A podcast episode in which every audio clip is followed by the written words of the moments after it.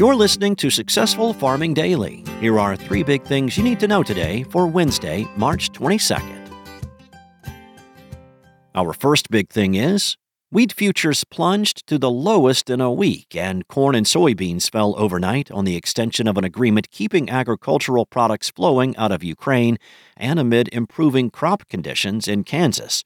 The Black Sea Grain Initiative was extended for at least 60 days on Saturday when it was due to expire. The plan was originally brokered by the United Nations and Turkey last July and implemented at the beginning of August. It was extended for 120 days in November. The United Nations said in a statement that the initiative had been extended, but didn't specify for how long. Since the beginning of the program at the start of August, more than 25 million metric tons of agricultural products have shipped from Ukraine, which has been under attack by Russian forces since February 2022. The Black Sea Grain Initiative, alongside the Memorandum of Understanding on Promoting Russian Food Products and Fertilizers to the World Markets, are critical for global food security, especially for developing countries, the United Nations said in a statement. Also weighing on prices is a slight improvement in crop conditions in Kansas, the biggest U.S. producer of winter wheat. 19% of the state's wheat crop was in good or excellent condition at the start of the week, up from only 17% seven days earlier, the U.S. Department of Agriculture said in a report this week. Half of the crop was rated poor or very poor, down from 52% a week earlier, the USDA said. Still, the news wasn't as good for soil moisture.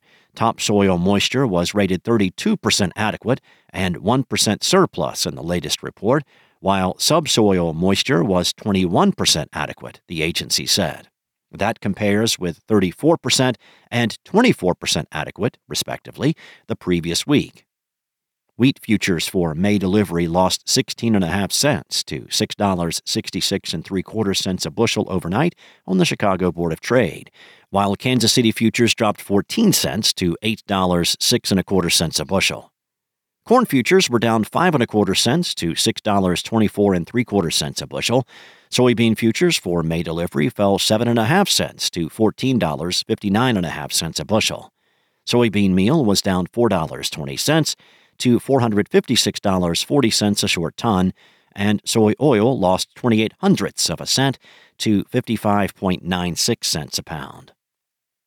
Next up, Chinese soybean imports will rise to 97 million metric tons in the 2023 2024 marketing year, as lifting of restrictions related to COVID 19 in December will increase oilseed consumption, the USDA's Global Agricultural Information Network said in a 51 page report.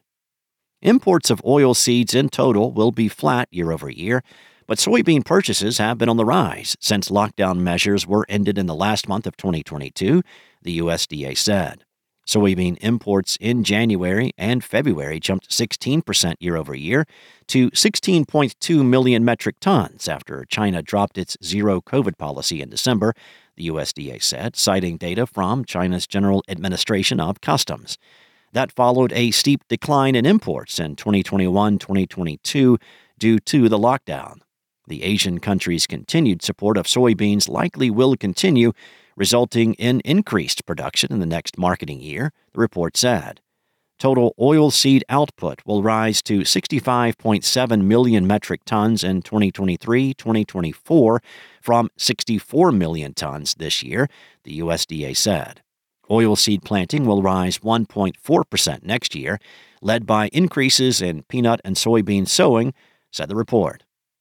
The People's Republic of China continues to emphasize greater oilseed production, particularly soybeans, in marketing year 2023 2024, the USDA said. Following significant gains in area and production in marketing year 2022 23, more modest gains are forecast for marketing year 23 24. The extent to which area and production are maintained or increased will largely depend on subsidy levels provided for planting soybeans compared to corn. The report, dated March 20th, also indicated that China is taking a more cautious than expected approach to genetically engineered corn. Instead of full commercial cultivation of genetically engineered corn this year, the Asian nation's government appears to be expanding existing programs. The delay of commercial cultivation and genetically engineered corn until at least 2024 may constrain expansion of soybean area at the expense of corn area, the USDA said in its report. And finally, extremely dry weather is forecast for the southern plains today amid strong winds and low humidity, according to the National Weather Service. Red flag warnings will take effect from 1 p.m. through 8 p.m. as relative humidity drops as low as 15%. High wind warnings also are in effect for parts of western Kansas and the Oklahoma and Texas panhandles, the National Weather Service said early this morning. Winds will be sustained from 30 to 40 miles an hour with gusts of up to 70 miles per hour expected. Damaging winds may blow down trees and power lines, the National Weather Service said. Local power outages are possible. Travel will be difficult, especially for high profile vehicles. Further north, snow and rain are forecast for parts of eastern Nebraska and western Iowa tonight. Up to three inches of snow are possible in the area tonight, as are isolated thunderstorms, though severe weather is not expected.